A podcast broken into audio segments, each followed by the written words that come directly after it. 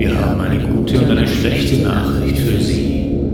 Die schlechte ist, Sie werden hingerichtet. Die gute ist, wir sind eine kulturfreundliche Exekutive. Sie dürfen sich noch fünf Sachen reinziehen, bevor dann. Echt? Das ist ja super. Zum Henker. Fünfmal Kunst before you die. Ja, kaum ist die Sommerpause vorbei, schicken wir bereits die zweite Person zum Henker, respektive zur Henkerin. Und die Person ist ähm, Journalistin und Kolumnistin aus Zürich, Nina Kunz, und ebenfalls Autorin vom Buch Ich denke ich denk zu viel, wo, hast du mir gerade vorher gesagt, jetzt seit 70 Wochen auf der Bestsellerliste ist. Wie cool mhm. ist das, bitte schön? Sehr cool. Also zuerst mal Hallo und ich habe gemerkt, ich habe genickt, was du gesagt hast, aber dann muss ich mich immer daran erinnern, dass Radio ja kein visuelles Medium ist. Darum, ja, äh, seit 70 Wochen, was sehr irr ist und sehr schön. Ähm, aber es ist nicht so, dass man plötzlich in Paris aufwacht und einem jemand irgendwie ein pochiertes Ei äh, ans Bett bringt, nur weil man einen Bestseller geschrieben hat. Es ist sehr vieles normal geblieben. Man steht gleich am Morgen auf und fragt sich, ob man noch Milch im Kühlschrank hat und so. Darum es ist so ein Fakt, der so abstrakt ist auf eine Art, aber sehr schön. Wäre das mit Paris und einem pochierten Ei gerade so dein erste Kulturhäppchen, das du dir äh, würdest wollen gönnen? In Paris aufwachen, Blick auf den Eiffelturm und irgendjemand serviert dir ein pochiertes Ei? Nein, eigentlich kann man mich sogar jagen mit pochierten Eier. Also ich kann, ich, ich, kann, ich esse Eier, wenn es quasi in einem, in einem Brot oder in einem Kuchen ist, aber sonst, wenn es einfach so ist, da ein glibberiges Baby. ich finde es ein bisschen schwierig. Ähm, nein, das, der, das erste Kulturhäppchen, das ich konsumieren würde, wenn ich quasi nur noch fünf zur Verfügung hätte bis zum Rest von meinem Leben, ist ein Buch von Hermann Hesse, ähm, das heißt Demian ja, ich weiß nicht, wahrscheinlich kann man auch daran umnagen, aber wahrscheinlich ähm, soll ich erklären, warum? Hey, mega gern. Und ich weiß nicht, ob du hast schon gesagt, ob du es schon gelesen hast oder nicht. Ich habe also das ist die Erklärung von, ah, okay. also eigentlich, ich muss ein bisschen ausholen.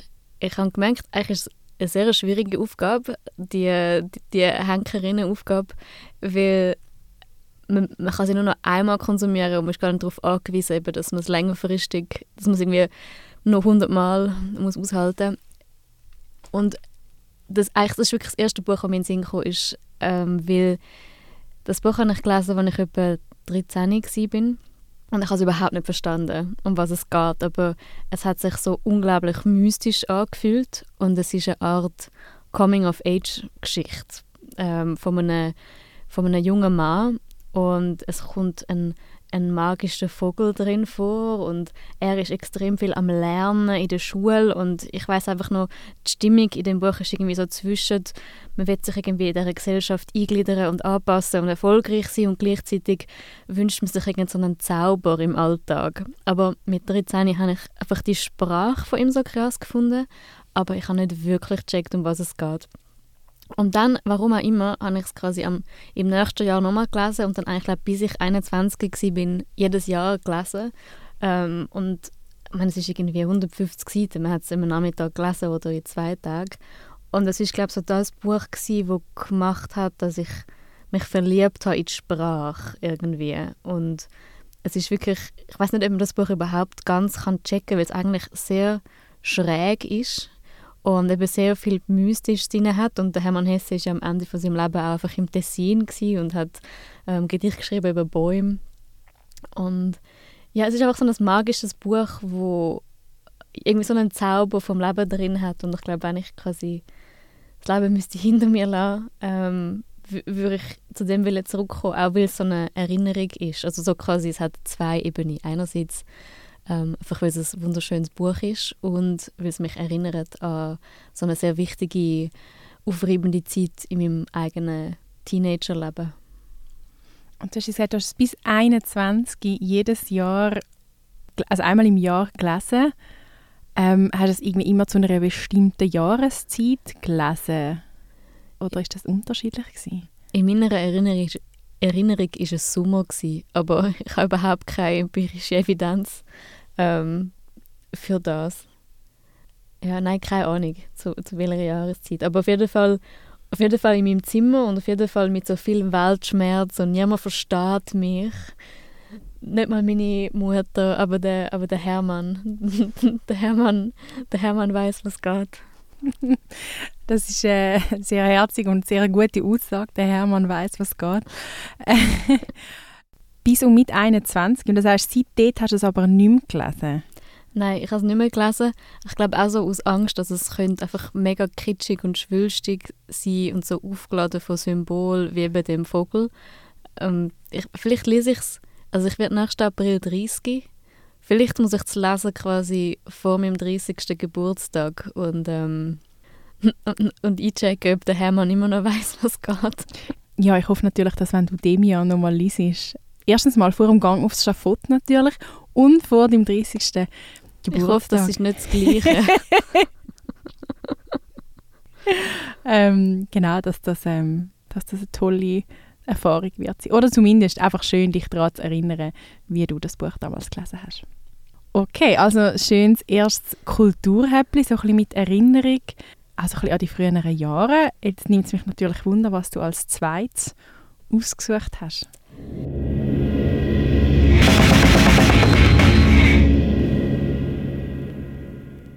Mein zweites Kulturhäppchen ist ein Film aus dem Jahr 1957, also auch schon ein paar Jahre her.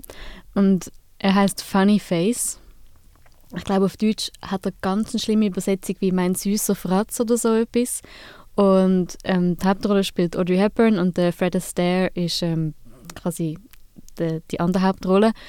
Und ich habe den Film ausgewählt, weil ich habe gemerkt, ich hatte so eine Tendenz dazu gehabt, um so alles so sehr pathetische, schwere Sachen, wie das Hermann Hesse Buch zu nehmen.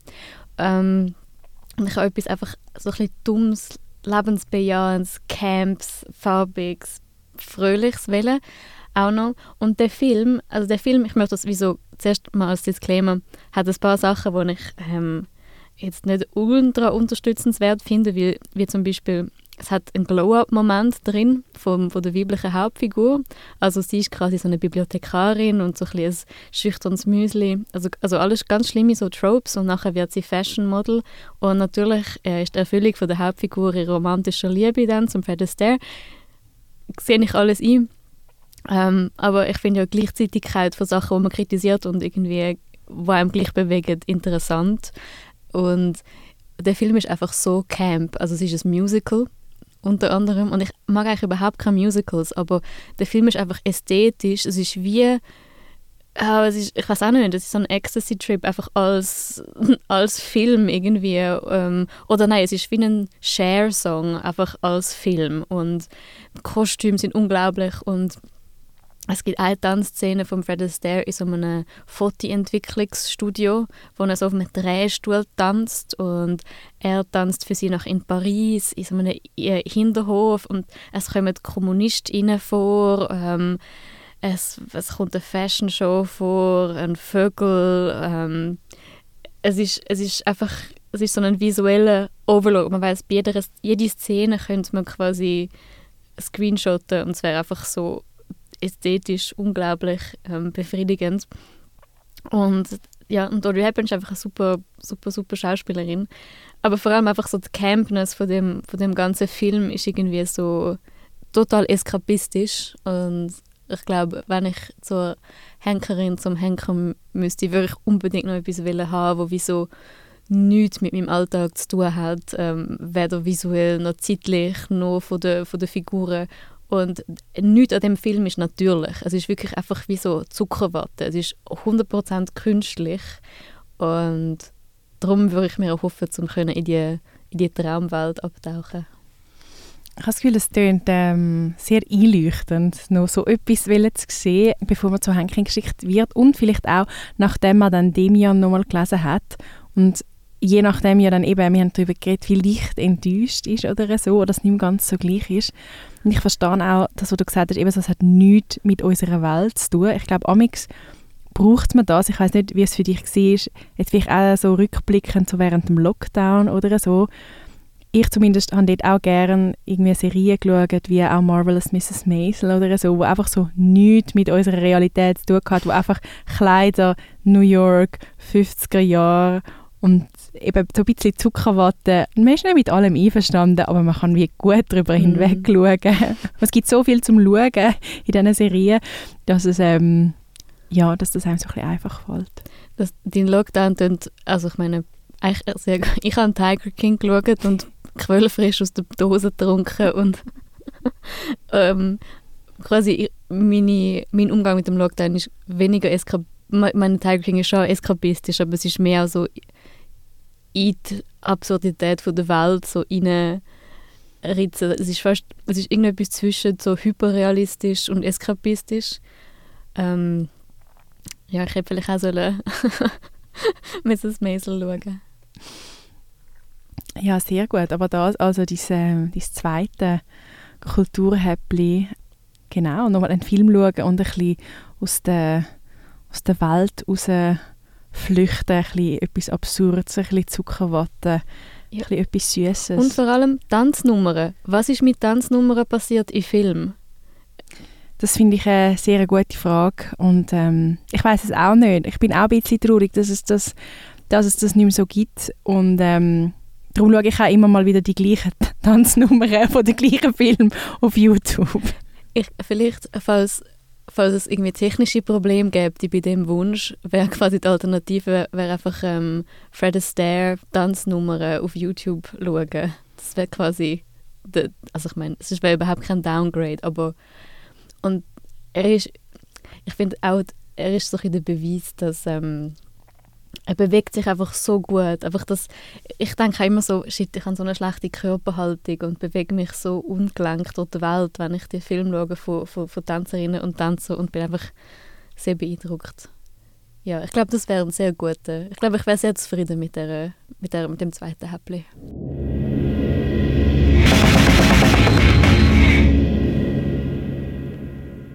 Ja, dann würde ich sagen, wir gehen direkt weiter zum dritten Kulturhäppli. Ich bin nach ähm, Mystik und dann ähm, kurzen Abdrift zu, zu Tanznummern und ähm, Musical Touch. Jetzt mega gespannt, wo das wir angehen beim dritten. Wir gehen in die späten 70er, frühen 80er. Es wird nicht weniger obskur, es tut mir leid. Ähm, es hat einen Bestseller gegeben, ein Buch, ein Science-Fiction-Buch, wo jetzt glaube ich recht bekannt ist mittlerweile, wo heißt The Hitchhiker's Guide to the Galaxy.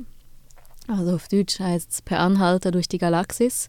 Und das ist ein Buch von Douglas Adams, oder ja, Douglas Adams, wo Ende 70er Jahre erschienen ist. Und dann hat BBC äh, in England Anfang im 81 zuerst eine Radiosendung gemacht, wie so ein Hörspiel. Und weil das so erfolgreich war, dann auch noch ein Film oder eine, eine Serie-Adaption ich habe die Serie nie gesehen, ähm, weil ich unbedingt eine Fantasie haben von der Geschichte.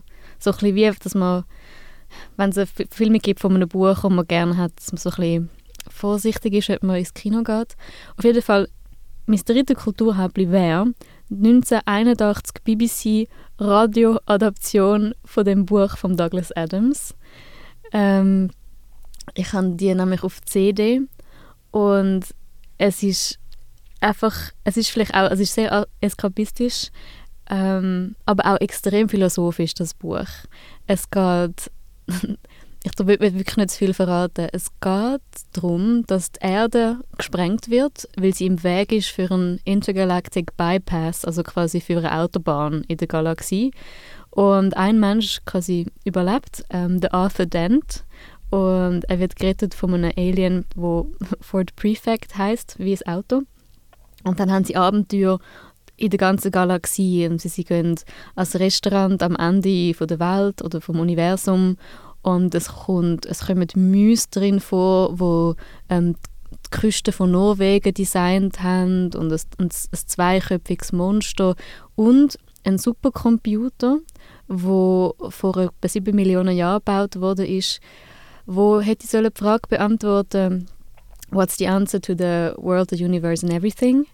Und es ist, wie, es ist eine mega silly Geschichte und es kommen mega viele absurde Sachen vor, aber im Grunde geht es um Leute, die verloren sind in dem Universum und es hat etwas sehr Existenzialistisches, so in einem Jean-Paul Sartre-Sinn und wo fragen, so, warum sind wir eigentlich da?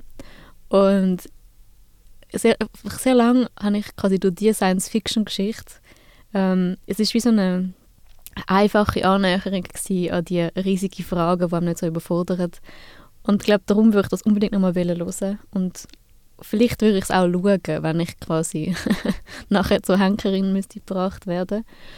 Und der Theme-Song ist ähm, ein Eagles-Song, der aber quasi abgewandelt wurde ist ähm, in eine Early 80er Jahre Synthesizer-Variante von einem Produzent und es gibt glaube ich wenig eineinhalbminütige Musikstücke, wo mir ein besseres Gefühl geben über die Welt wie, wie, der, wie der Theme-Song und den müsst ihr auf jeden Fall auch nochmal hören. Unbedingt, unbedingt. Und ich finde natürlich jetzt auch eben ähm, das als, als Radiosendung oder als Aufnahme zu hören vom Radio vom BBC finde ich natürlich schon sehr, sehr eine gute Idee. natürlich als, als Mitarbeiterin von Radio Stadtfilter. Mich würde es jetzt aber trotzdem noch wundern, wo du das dann würdest hören. Also wirst du das bei dir die hören, wirst du das allein hören, wirst du Leute dazu einladen, soll es so ein Happening geben, unterwegs, in einem Zug? Ich glaube, ich würde es allein hören, die Heime beim Grümscheln. Beim Grümscheln heisst beim... Beim Dihei ziellos so rumnuschen. Ja, genau, okay. ich finde, das ist der, eigentlich der philosophischste, philo, un unmögliches Wort, philosophischste Zustand, wo man sich darin befinden kann, wenn man die irgendwie Steckschublade entstaubt und etwas lost oder sich überlegt. Das wäre, glaube ich, so mein... Ich glaube, ich stelle mir das sehr glücklich vor, dass irgendwie Dokumente sortieren und Zuck Zuckerschubladen ordnen und das hören. Und ähm, quasi erzählt, also narrated wird von Peter Jones und das ist so ein legendärer BBC-Radiomoderator, der ähm, ganz viel Sport moderiert hat, also Wimbledon und ähm, ganz viel Fußball moderiert hat. Und der hat einfach so ein unglaubliches Charisma. Und er hat auch, er hat auch die Hochzeit von Prince Charles und der Lady Di am Fernsehen kommentiert. Einfach, und einfach die Stimme ist einfach so eine Jahrhundertstimme. Man kann es gar nicht anders beschreiben. Ähm. In dem Fall muss ich da unbedingt mal reinhören ich finde es vor allem toll, dass er auch eine Hochzeit kommentiert hat. Ich hoffe, er hat das so gemacht, wie er einen Fußballmatch kommentieren So ein bisschen auf diese Art und Weise. Ich, ich, ich habe es nicht gehört, aber ich, ich nehme es an. Und er hat auch die, es gibt ja an den Unis in Oxford und Cam also zumindest in Cambridge, gibt es die, die Boat-Races. Die hat er auch kommentiert am Fernsehen. Ähm, leider gestorben am 2. April 1990. Und ich habe am 3. April Geburtstag und darum habe ich mir das merken. Ich, kann, ich bin jetzt gerade recht ähm, impressed und habe mich gefragt, ob du dir jetzt das Datum extra gemerkt hast, so für diese Aufnahme, oder ob es einfach so ein Fun Fact ist, wo du weißt, ob du wirklich so ein großer Fan bist von dieser Person. Aber okay. Das sind meine Fun Facts. Wenn ich in einer Bar nicht weiss, was sagen, rede ich über. Übrigens! über BBC-Moderatoren, die seit 32 Jahren tot sind.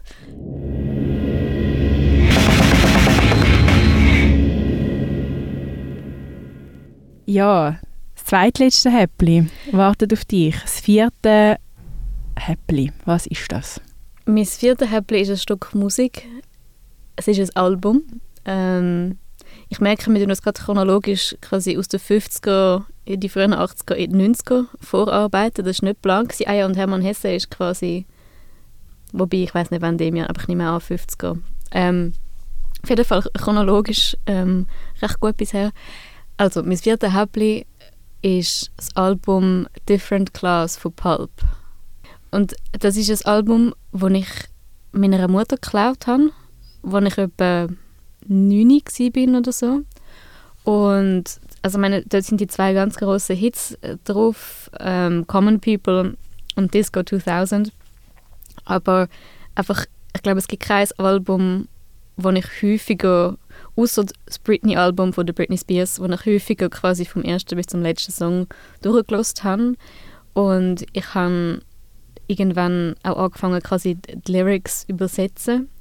und er ist einfach so ein, also der Travis Cocker ist der, ähm, der, der Sänger von dieser Band und er ist so ein guter Geschichtenerzähler und jedes, jeder Song hat Figur, also Charaktere drin, Figuren und das, einfach, es gibt glaube einfach kein Album, wo es hat einen Nostalgiewert, aber es sind einfach wirklich einfach gute, gute, gute Songs und sie sind lang, eben so fünf Minuten und nicht so die zwei Minuten und man fängt gerade an mit dem, mit dem, mit dem Refrain wie heute. Also ich habe das Gefühl, die Songlogik heute hat sich sehr umgedreht, dass es irgendwie algorithmisch sinnvoll ist und das, das, das Album ist irgendwie langsam und jedes Lied hat so eine Dramaturgie wie so eine griechische Tragödie auf eine Art und ja, äh, mein Lieblingslied ist glaube ich Bar Italia. Und ich meine in dem, in dem also meine, es ist ja quasi ein Britpop-Album. Und meine, alle Figuren dort, äh, es geht natürlich um so Klassenunterschied, es geht um Liebe, es geht um Liebe, wo erloschen ist, es geht darum, dass man in einem Feld steht am Morgen um 4 Uhr und das Gefühl hat, man kommt nie mehr heim und es ist alles so abenteuerlich gewesen. und ich meine, ich habe überhaupt nicht von dem, von dem verstanden, aber ich habe so das Gefühl gehabt, das Leben ist irgendwie, da könnte mega viel Interessantes passieren und ja, und das, das Album gibt mir das immer noch das Gefühl. Und vielleicht wäre das ein gutes Gefühl, auch beim, wenn man bei der Henkerin steht oder beim Henker, dass irgendwie so eine Fülle da war von Geschichten und, und, und Emotionen und Erinnerungen und dass andere vielleicht dann doch noch eine Zukunft haben. Du hast doch auch nicht. Irgendwie, auf jeden Fall das Album macht ganz, ganz, ganz, ganz viel mit mir. Und du hast gesagt, du hast das Album geklaut von deiner Mutter, müsste es dann auch genau das Album sein, ja. also das Geklaute, wo du wieder los ist. Ja. Hast du das, ist das immer noch in deinem Besitz? Natürlich ist das noch in meinem Besitz. Ähm, und spezifisch müsste ich es hören. Ich habe auch seit ich etwa 9 bin den gleichen CD-Player. Ich habe auch die Heine einen CD-Player.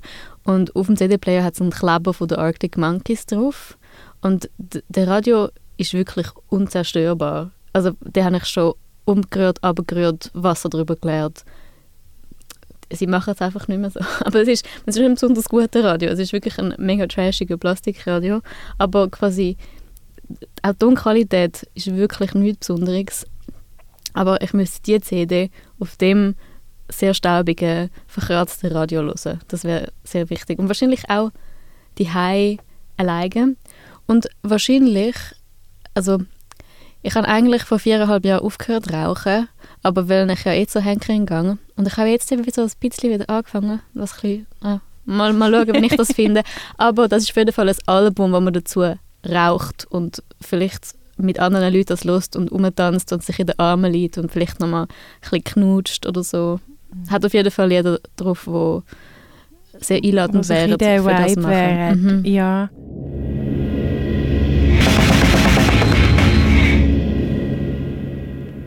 lustigerweise ist es wirklich ähm, chronologisch, was ich gemacht habe. Ähm, ist vielleicht Historikerin in mir drin.